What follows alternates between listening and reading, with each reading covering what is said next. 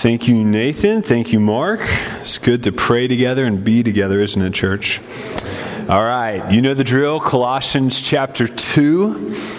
We are going to give our attention to two verses tonight Colossians chapter 2, verses 6 and 7. All right. We need more woohooing during preaching. You see more, more woohooing. Yep. So let's let's look at this text together.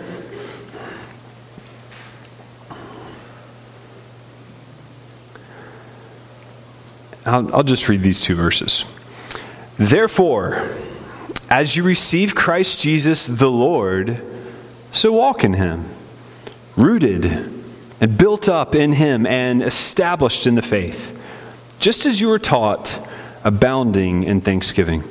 Let me pray for our time together. Father, we ask that your word would be received in our hearts with power and with humility. Help us to have eyes to see what it is you're saying and what you intend to communicate to us.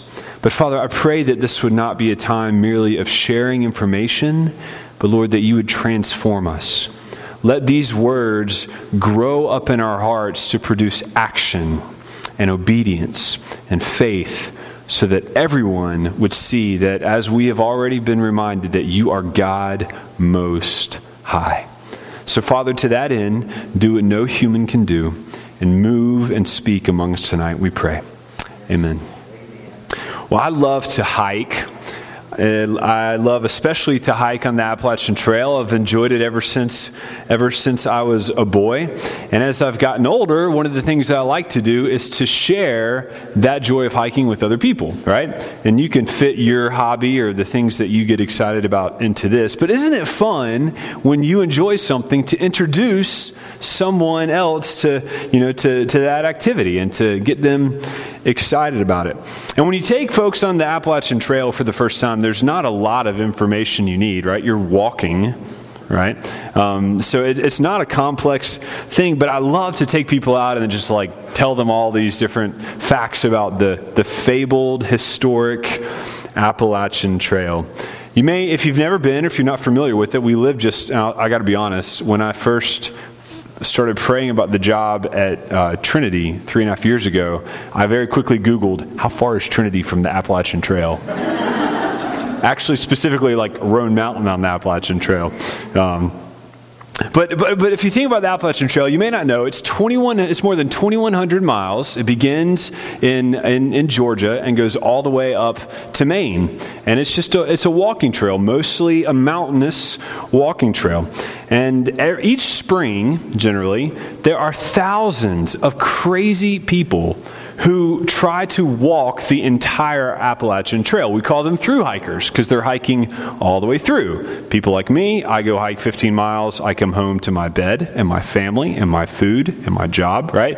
And then these other crazy people, they start and they just keep walking until they get to the end, right? They're through hikers. Now, only about 25% of them finish the trail, and there's been this explosion of, of through hiking over the last couple years. But it's a really simple trail to navigate, right? You don't really need a compass, you don't need maps, things like that, because all along the way, there are white blazes, right? These four inch uh, white stretches of paint that are painted all over the place that mark the trail on trees, on rocks, on uh, fence posts and stumps. All you have to do is find the trail and then follow the blazes, right? And uh, it's, it's, not, it's not difficult. You're simply walking, right? You keep putting one foot in front of the other. But as simple as hiking is, experienced hikers, uh, even hikers in the AT, even through hikers will know that if you hike long enough, in spite of the blazes, you will get lost, right? You'll, you will miss the blazes. Several years ago, I read the story of a, uh, a this, uh, a, a, girl I went to college with. I didn't really know her, but she lives in Asheville, and she set the record at, the, at the time for the fastest hike from Georgia all the way up to Maine. She hiked the entire 2,100 miles in 47 days. right? 46 days, 11 hours. That is an average of 47 miles per day. It's an incredible feat. And in her book, she tells stories, and she had all these people, you know, helping her and like making sure, carrying her food and, you know, all that. But she tells stories in her book about how she would be hiking and she would get off the trail. Sometime, one time she started hiking in the wrong direction. She got so turned around because of fog or snow or, or rain, distraction, whatever it is. And you see, and I've experienced that on the trail. I won't tell you that story because it's embarrassing. Uh, but the, but the, the point is, is that if you don't pay really close attention all the time, and if you don't keep putting one foot in front of the other, you can end up totally off course or even walking in the wrong direction. Hiking is, and it's frustrating for Jennifer because her record was beaten by a professional ultra runner just a few years ago, Scott Jurek. He only beat her by three hours. And if she hadn't gotten turned around on the trail, he would not have beaten her record, right? But you gotta keep you gotta keep moving. And in the Bible, the Christian life is often described as walking.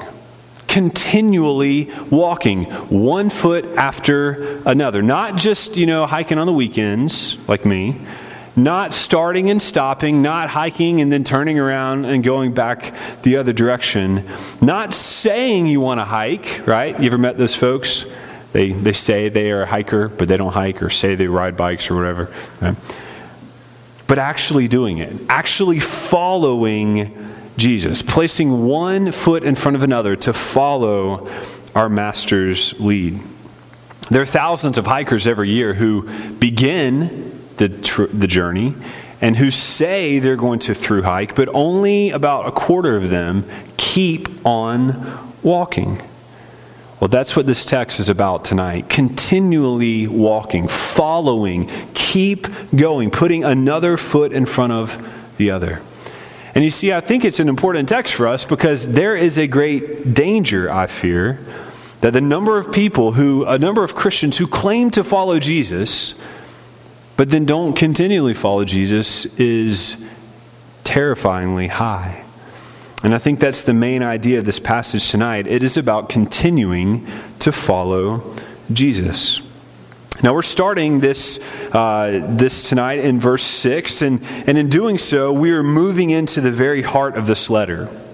Verses 6 through about 15 are, are generally the theological, the high point, the center of what Paul is doing. And we have to remember, we got to keep in mind why Paul is, is writing. Remember, we've said in the past that Paul is writing to, to help warn the Colossians about danger, a theological danger, which is subtle but powerful, that that false teachers had been claiming.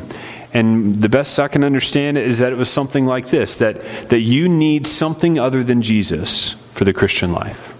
Something more than Jesus to have a vibrant spiritual life. You, yeah, you may need Jesus, and Jesus is good, and you can have Jesus, but you also, if you really want to be a super Christian, you need more. Whether it's some secret wisdom, some unique spiritual experience, maybe you got to be real smart, go to lots of school, whatever it is.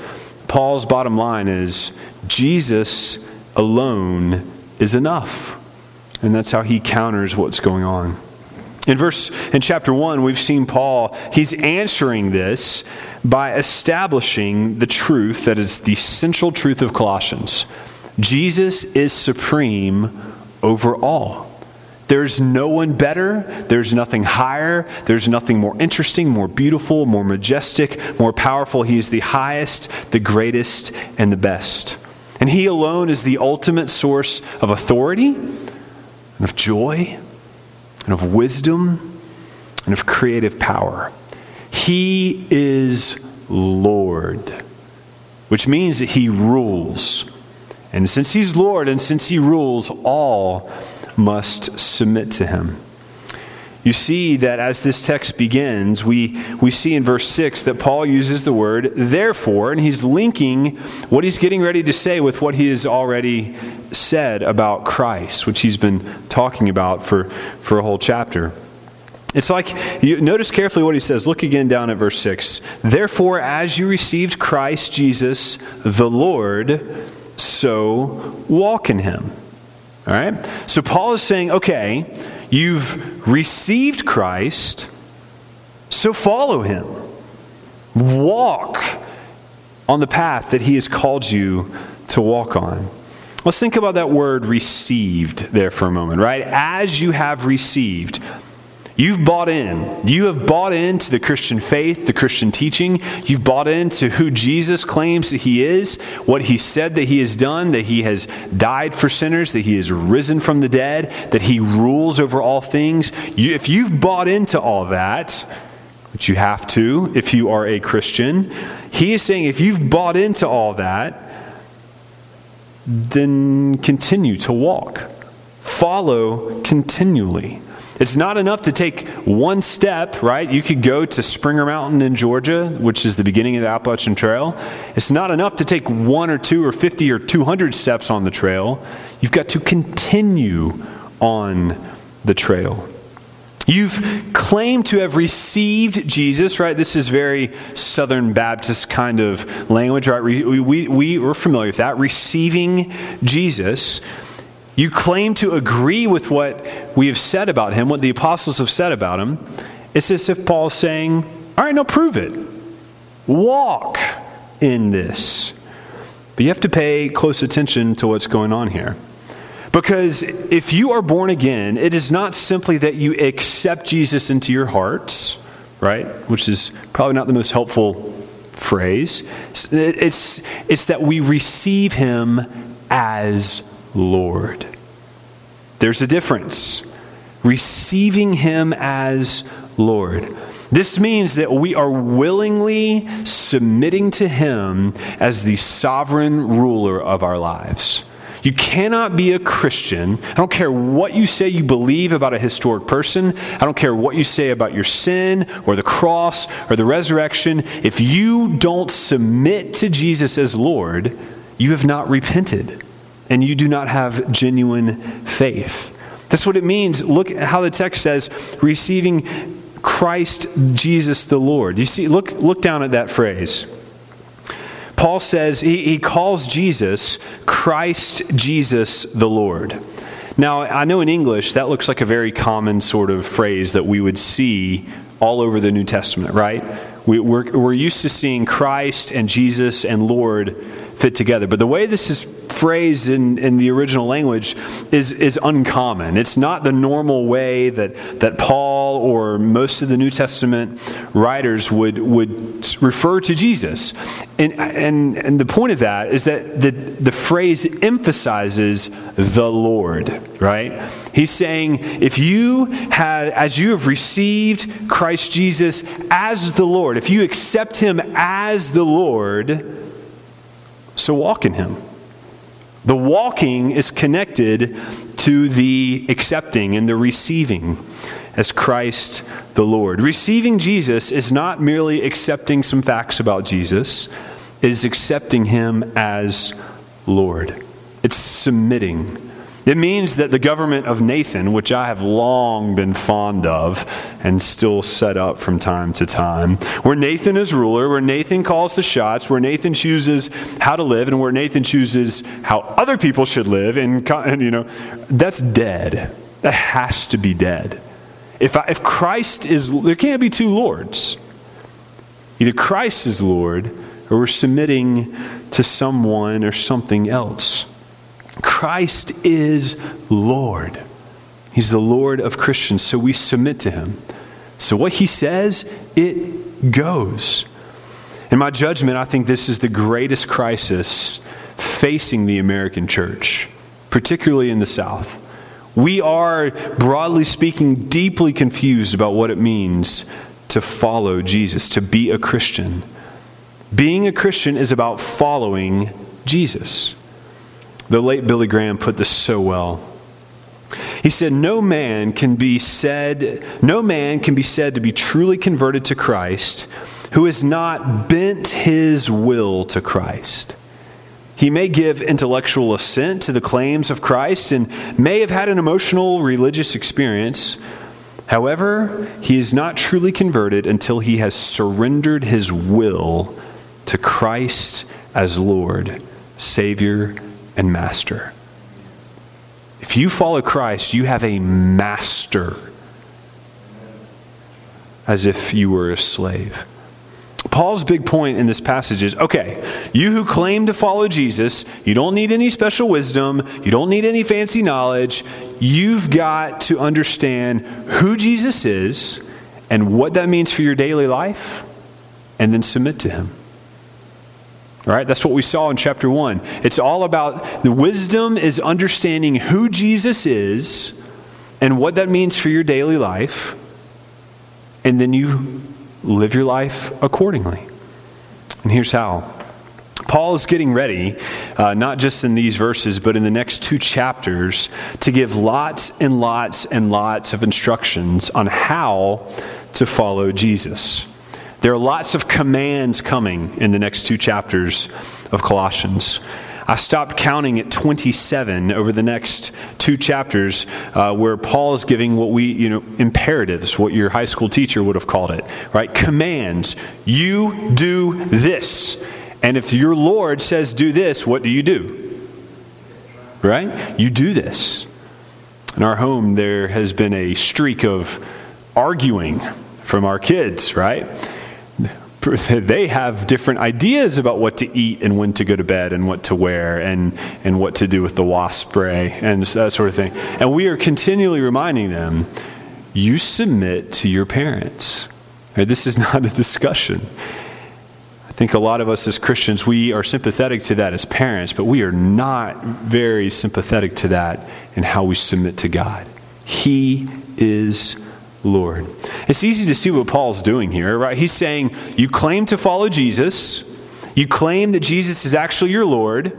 Okay, here's what you're going to do 27 commands, right? Go, go prove it. When Haley and I lived in Myrtle Beach, we before we had kids we were in a running group. You've heard me talk about the group before. And we would train together for these big long races. Um, sometimes uh, really long races. And when you run for four when you do a four hour training run. It's nice to do it with other people right? So you don't like fall asleep or quit or crawl into a krispy kreme and set up there you know? Um, and, and it was really fun to just have this community and to encourage one another and that sort of thing. But there were some fringe members of the running group that, that wouldn't come very often, but we, you know we knew of them.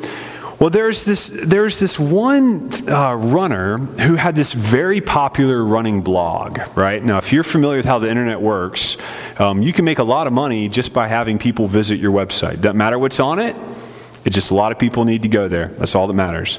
Well, she somehow had created one of the most profitable running blogs period, right? She has been on a top 10 list for a long time. And so she was getting all these all these sponsorships and all these race entries and eventually she started making money by writing about her experience. It was called Run Faster Mommy. She'd had two uh, twins and had started running and so, if you, she had a very compelling writing style, and, and she would write about her running adventures, right? And I would read the blog, right, because it was very interesting, and then you know she had this very like bubbly personality online. It was just it was just really fun, and you know so. But we were excited that she was going to come run with the group, kind of like a celebrity, I guess. The problem was is she like never showed up. And she would say she's going to come, she would like help organize stuff, and then she wouldn't come or she'd skip about 3 quarters of them or and then I remember one time she showed up to a uh, a training run. It was supposed to be a, a, a pretty long like 17 or 18 mile run and she kind of hung towards the back and after 5 miles she ran back to the car and just went home, right? And which might be a great idea but but she just didn't show up. But on her blog she was like this amazing like runner girl. And we would read this thing and we're like who is this? Like this this girl doesn't even run. Like you know? So uh, but, yeah, yeah. But on her blog she's this huge inspiration to people. And and and she you know she was making quite a bit of money talking about what to us were these imaginary running experiences. She could talk the talk, it seemed. She's a nice girl, and I don't, I don't know, whatever. You know, she could talk the talk, but she couldn't walk the or run the run, right?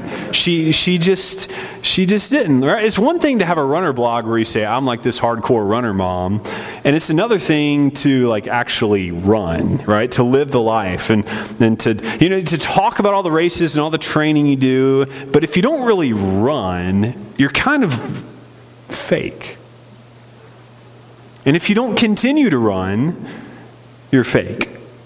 That's what it's like to follow Jesus. If you claim that you've received him as your Lord, so run, walk, and keep walking. In verses 6 and 7, we get a snapshot really I struggled to figure out how to describe this. Uh, I guess it's, it's what it looks like to follow Jesus, what it looks like to follow the white blazes along the path, what it looks like to put one foot in front of another. Paul is giving us a few of the white blazes, a few, a few markers of how to continue walking. Of course, we need to remember walking refers to our daily conduct, right? That's not my illustration, that's that's an inspired illustration. That's all over the New Testament. It's the way that you walk is the way that you live. And, and I think the one step in front of the other illustration is helpful because often we think about our spiritual lives not as an every moment sort of thing, but as these big bursts, right? Or maybe a Sunday morning and a big weekly thing, or like these highs and lows. Yet if Christ is Lord, He is Lord over every moment and every stray thought. So I think Paul is describing how the daily conduct of your life will look, what sorts of things will be happening. And he uses four different words. If you like grammar, or if the one of you likes grammar, they're all participles, right? They're, they're, they're kind of grouped together and they describe the walk of a Christian. So we'll look at those four, those four descriptions together. The first thing we can see is that Christians are nourished by Christ. Look there, you can see the ESV translates that first word rooted. Rooted. If we were to be more literal, we could say something like this You have been rooted. You've been rooted, right? this is all in light of the fact, okay, you've received Jesus, and then it's talking about all these implications and these things that are, that are going on. Paul's saying you've been rooted. It's an event that's already taken place. But the action is continuing, right? The consequences are still unfolding. It is still, it's still happening in real time. You have in Christ been eternally planted in Him, which gives us a great deal of safety and comfort, doesn't it? But you'll notice this is a passive verb. What that means is you didn't do the action. Who do you think did it? God did it. God did this work. God is the gardener, right? God did it. God has firmly fixed you in Him. It's a relief to me that He is the gardener. I'm not a very effective gardener. And Jesus, or God, is far more trustworthy and far more effective than we ourselves are. Your salvation does not depend on how, what kind of decisions you make but on God who has planted or rooted you.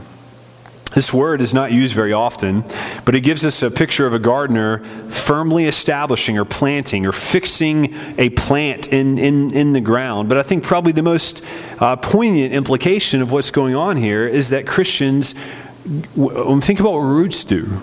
Roots, they, they hold you and hold a plant in place, but they also suck up nourishment and water, right, to sustain the life of a plant. Right? Our roots are tapped into Christ, into a water source and into a nutrient source so we don't shrivel up and die. You ever met folks like that who have shriveled up and died spiritually? Jesus spoke about soil or seeds that were planted around rocky soil that grew up and then couldn't last right? This word rooted is it's closely associated with this next word. They're really closely connected together. That that word you rooted and built up in him. That's perhaps the second description we'll see. We could say we could say this, right? Looking at the word built up in him that Christians grow.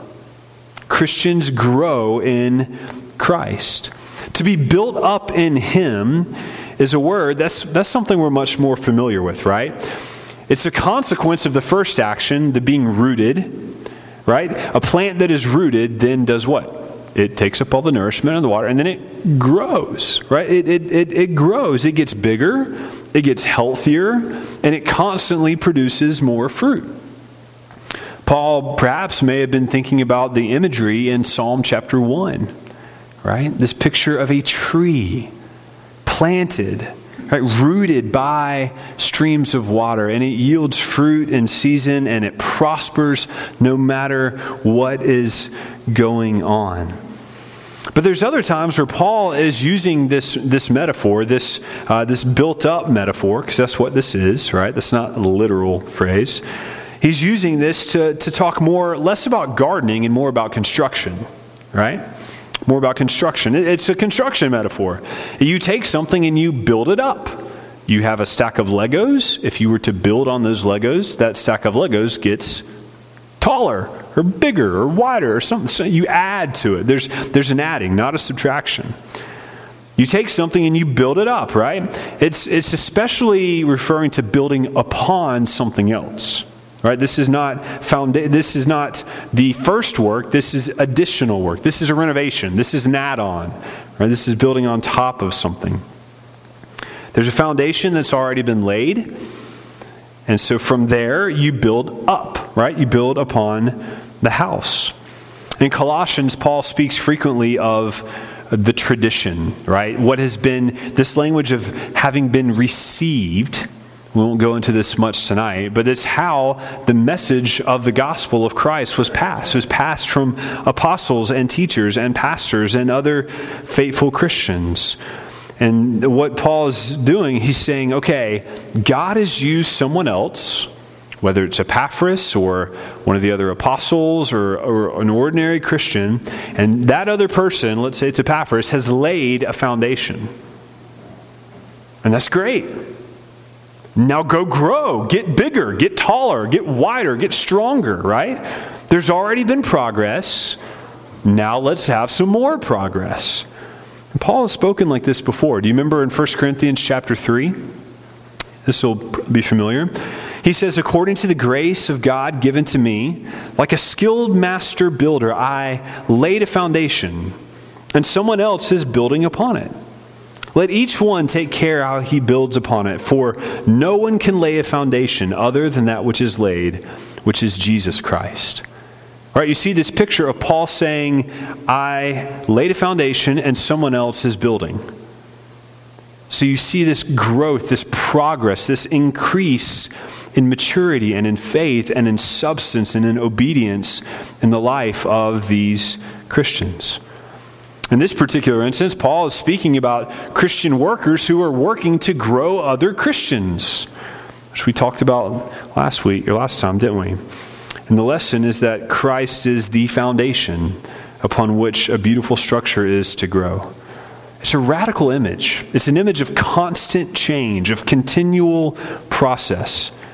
You never arrive in the Christian life. Doesn't matter how mature you are, how long you've been walking with Jesus, how great of a Sunday school teacher you are, how much Bible study you do, how much you pray, how many verses you've memorized. None of you have not arrived. We've said this many times before to be a Christian is to grow. Not to grow to a point and stop, but to grow and to drop water, to grow continually. And that's part of what's happening here. And there's a great temptation, I think, especially for those of us who have perhaps walked with Jesus for a long time, or perhaps you feel like you've grown more than the average Christian or more than the average church member. It's very tempting to, to be content with your spiritual progress, isn't it? To get lazy, to lose that drive. But we can't do that. We take this seriously.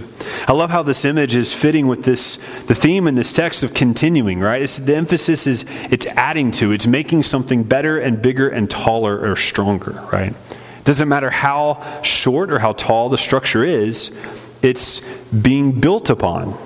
Right? It's not about the starting place, the foundation, that's already been laid. We're talking about the process.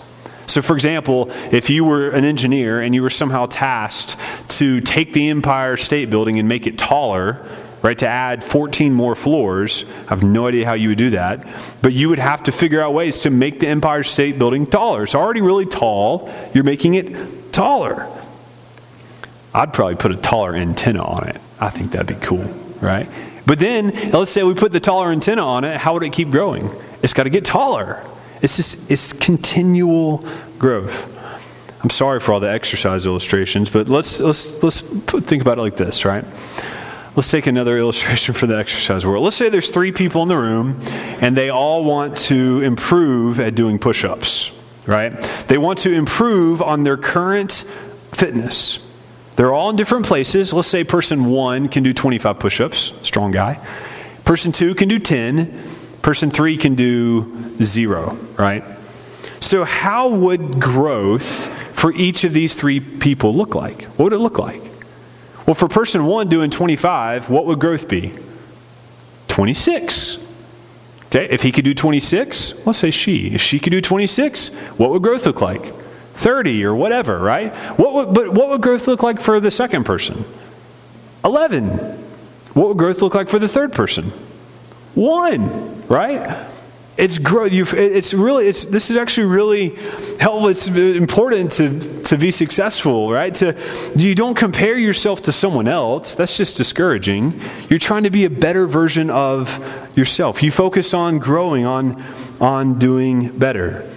But of course, in the Christian life, this isn't like fitness where the burden lies all on you. In the Christian life, God is doing the growing God is doing the building, and God is doing the improving. God is working.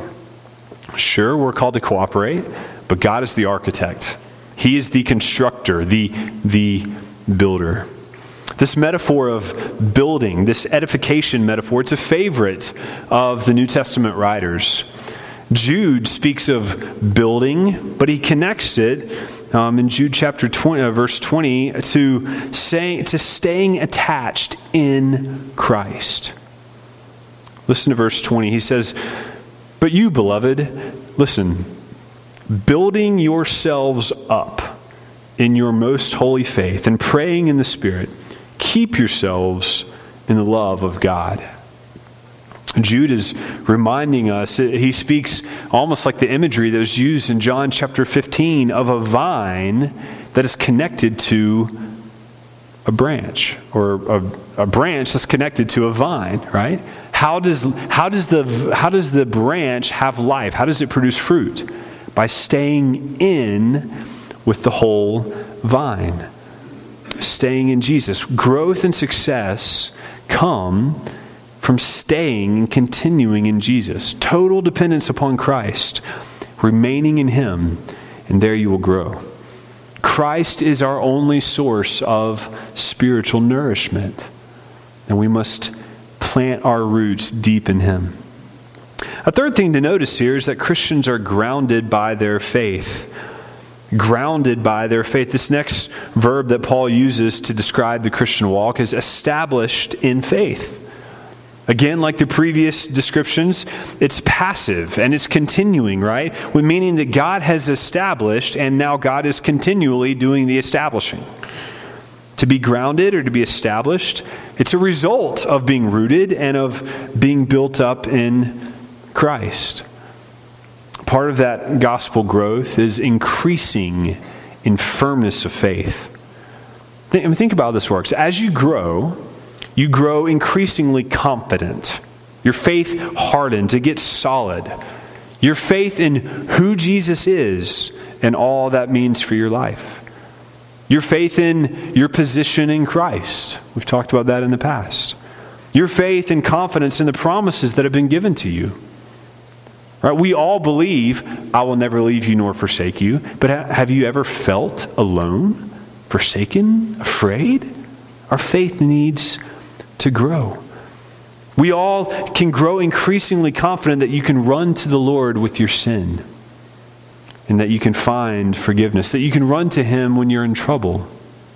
It's an image of your faith firming up, getting harder, like a rock that somehow could grow harder over time. God is working to make your faith sturdy or more sturdy, if that's the right word. I think it's possible that you can have saving faith that is weak. Do we not often say, just as Thomas did, Lord, I believe, help my unbelief? God delights in our faith, faith that saves, but He wants to establish you even more. That all the content that you profess, that you and I profess to believe, that we would work in every that it, it, would that that content would work its way into every nook and cranny of our heart every corner of our calendar every part of our checkbook into every relationship and every minute every word and every thought. Jesus wants and jesus deserves total dominion total domination. He wants to rule everything. And he wants his people to trust him in everything. We need faith that is harder I can't help but think of a boxer who trains crazily by having his trainer punch him. I had to watch the scene from Rocky 2, as any kid of the 80s would, right? Rocky 2, where he's, he's doing, if Rocky's a boxer, He's the boxer. Okay. Right, right, right. So Sylvester Stallone is, is doing these sit ups, and every time he would come up, you know, he does the Stallone thing and he looks all cool. And then he, every time he would go down, his trainer punches him in the stomach, right? Sit ups are awful. And so he's doing a sit up and he gets to the top, he goes back down, and the, punt, and the trainer hits him as hard as he can in the stomach, right? And the idea, I suppose, I can't imagine that this is successful. I think they still, I think boxers still do this. The idea is that you, if you harden your stomach in training, you'll be better prepared to take on the punches to the midsection in a fight. You see, many of us have faith, but don't take punches very well. We trust all that God says and we believe His word, but then when life punches us in the stomach, we crumble to the mat. But God wants to toughen our faith up, to establish and to strengthen us. Right? The end game is for your faith to be totally rock solid, and He will complete this on the, at the moment of your glorification. But until then, He is working to make us totally confident in the Lord. This phrase, just as you were taught, emphasizes that, that growing in your faith is not so much about learning new advanced things, but practicing what you've already been taught. I would venture to say we don't need to learn much more. We need to practice. We've used our ears a lot. We need to use our feet to practice what we've learned. A final thing to notice is that Christians practice thanksgiving. Up until this point, all the words have been passive, assuming that God is the primary actor. You've been firmly rooted, been built up, you have been established, and these things are all continuing, but now we have one active verb, which means, Christian, be thankful. Abound in thanksgiving. This is in response to the previous verbs that, that we've just seen. Paul, as, as if Paul's saying, hey, in light of all this, gush in thanksgiving to God, overflow in thanksgiving. Now, back in chapter 1, verse 12, uh, we talked about thanksgiving quite a bit. And so I'm not going to redo all that, but I thought what I would do tonight before we close is to read. This is, uh, you hear me talk about this all the time. It's one of my favorite books, the Gospel Primer, Primer, wherever you're from. And I want to read a little section here about Thanksgiving. Just listen as I read this. This section is called Thankfulness Enriched by Relief. The more absorbed I am in the gospel, the more grateful I become in the midst of my circumstances, whatever they may be. Viewing life's blessings as water in a drinking cup, I know that I could discontentedly focus on the half of the cup that seems empty, or I could gratefully focus on the half that is full. Certainly, the latter approach is the better of the two. Yet the gospel cultivates within me even richer gratitude than this. Listen to this. The gospel reminds me that the very first thing that I actually deserve from God is a cup full, churning with the torments of his wrath. This is the cup that would be mine to drink if I were given what I deserve today, each day. With this understanding in mind, I see that to be handed a completely empty cup from God would be cause enough for infinite gratitude. If that if there was in that cup the tiniest drop of blessing contained in an otherwise empty cup, I should be blown away by the unbelievable kindness of God toward me.